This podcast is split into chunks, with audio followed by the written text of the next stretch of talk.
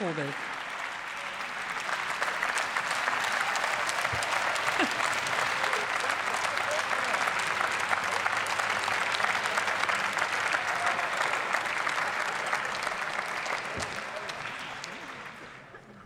Liebe Kolleginnen und Kollegen, Regierungen, die gibt es in jedem Staat, aber Parlamente, die gibt es nur in Demokratien. Und deshalb sind Organisationsfragen des Parlamentarismus auch nicht egal, liebe Kolleginnen und Kollegen. Und es ist wichtig, dass wir hier im Plenum darüber sprechen.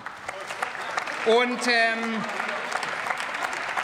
dass wir es diese Woche sprechen, äh, darüber sprechen, das liegt ja in der Natur der Sache. Denn um zu funktionieren, muss sich ein Parlament konstituieren. Und das tun wir diese Woche mit der Konstituierung der Ausschüsse. Und deshalb ist es doch auch klar, dass wir, wenn wir von der vorläufigen zur dauerhaften Ordnung dieses Bundestages für diese Legislatur übergehen, dass wir die Frage der Sitzordnung ein für alle Mal entscheiden. Diese Woche, liebe Kolleginnen und Kollegen von der Union. Und das ist richtig. Und wir, erklären, wir klären diese Frage allein deshalb ausnahmsweise nicht im Ältestenrat, sondern hier im Plenum, weil Sie nicht mit sich haben reden lassen. Diese Frage kommt doch wahrlich nicht überraschend. Wir haben sie aufgebracht 2017, als wir erstmalig in den Bundestag als erneuerte FDP zurückgekehrt sind. Sie wollten nicht mit sich reden lassen. Sie war Gegenstand im Vorältestenrat, liebe Kolleginnen und Kollegen. Sie war Gegenstand von medialen Debatten. Sie war Gegenstand des allerersten Interviews, das Thorsten Frey als Kollege erster PGF und ich gemeinsam hier gegeben haben. Jetzt tun Sie doch nicht so, als würde hier ein Hauruck-Verfahren erfolgen. Die Kollegin Mialic hat es gesagt. Die Argumente sind ausgetauscht. Wir müssen entscheiden, liebe Kolleginnen und Kollegen von der Union. Und das machen wir heute.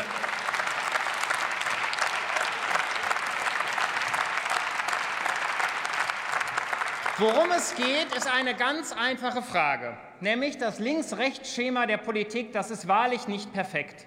Aber das Links-Rechts-Schema der Politik ist ganz offenkundig das, nachdem dieser Deutsche Bundestag bei seinen Fraktionen mit einer Ausnahme sortiert ist. Jeder kann das sehen.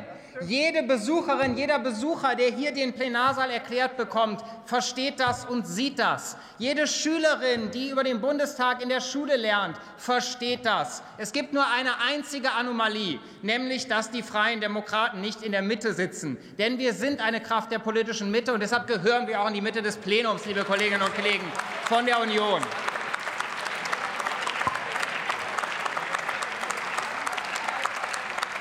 So war und ist es in der klaren Mehrheit der Parlamente weltweit.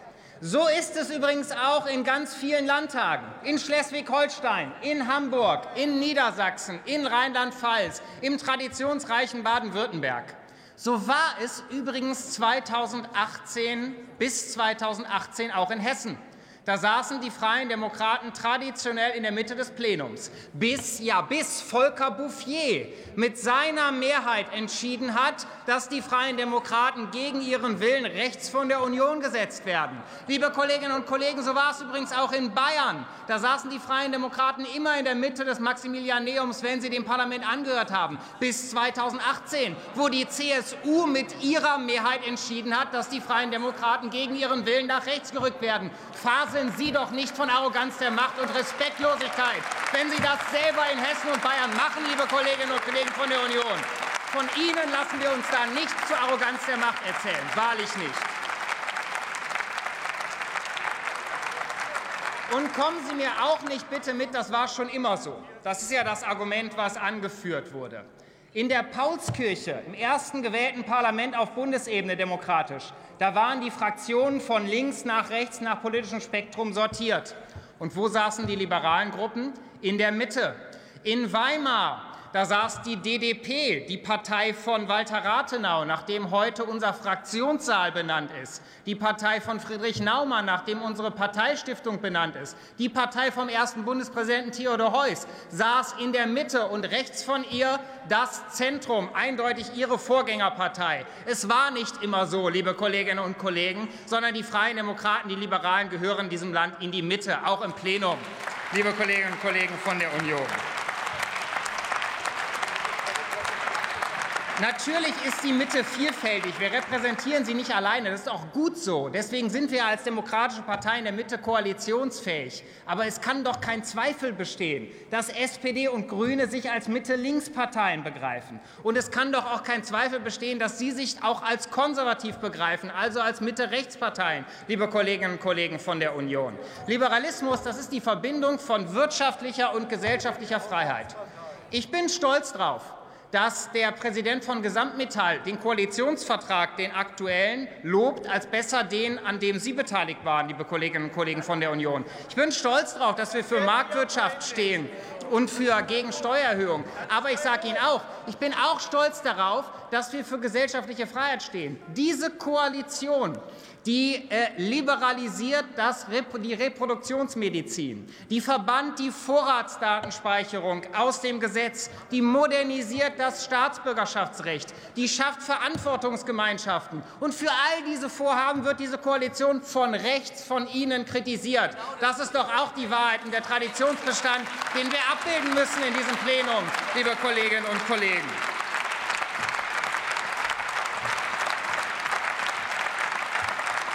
Ich respektiere das, weil diese Breite des demokratischen Spektrums und der Meinungsstreit hier zu unserer Demokratie dazugehört. Aber das macht doch deutlich, dass das nachvollziehbare Anliegen, das Plenum hier nach dem Links-Rechts-Spektrum, nach dem politischen Spektrum zu sortieren, dass sich das gegen niemanden richtet. Sie selber diffamieren diese Koalition ja nicht als links-rechts, sondern als links-gelb. Und die CSU beispielsweise hat gerade in ihrem Mitgliedermagazin ein fiktives Interview mit Franz Josef Strauß abgedruckt, auf vier Seiten. Ich habe das mit Interesse gelesen, weil Franz Josef Strauß, der hat mal gesagt, rechts von der Union soll es keine demokratische Partei geben, die unzweifelhaft auf dem Boden der Verfassung steht. Franz Josef Strauß soll seinen Willen haben, liebe Kolleginnen und Kollegen, denn dafür sorgen wir hier im Deutschen Bundestag.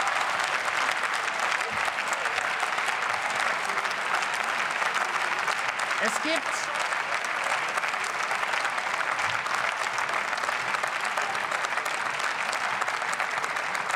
Es gibt kein historisch schlüssiges Argument gegen die Sitzordnung, die wir heute hier beschließen wollen. Es gibt auch kein sachlich schlüssiges Argument, liebe Kollegen von der Union. Es gibt einfach nur, dass das zuletzt so war. Es gibt einfach nur ein bisschen Gewohnheit.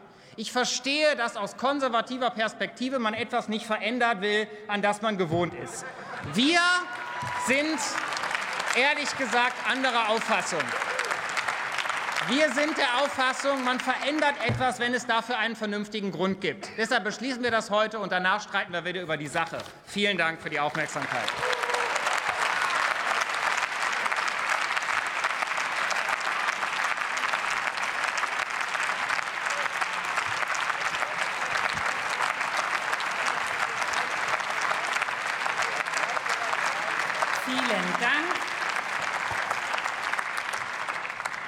Herr Kollege Vogel. Und jetzt erhält das Wort für die AfD-Fraktion der Kollege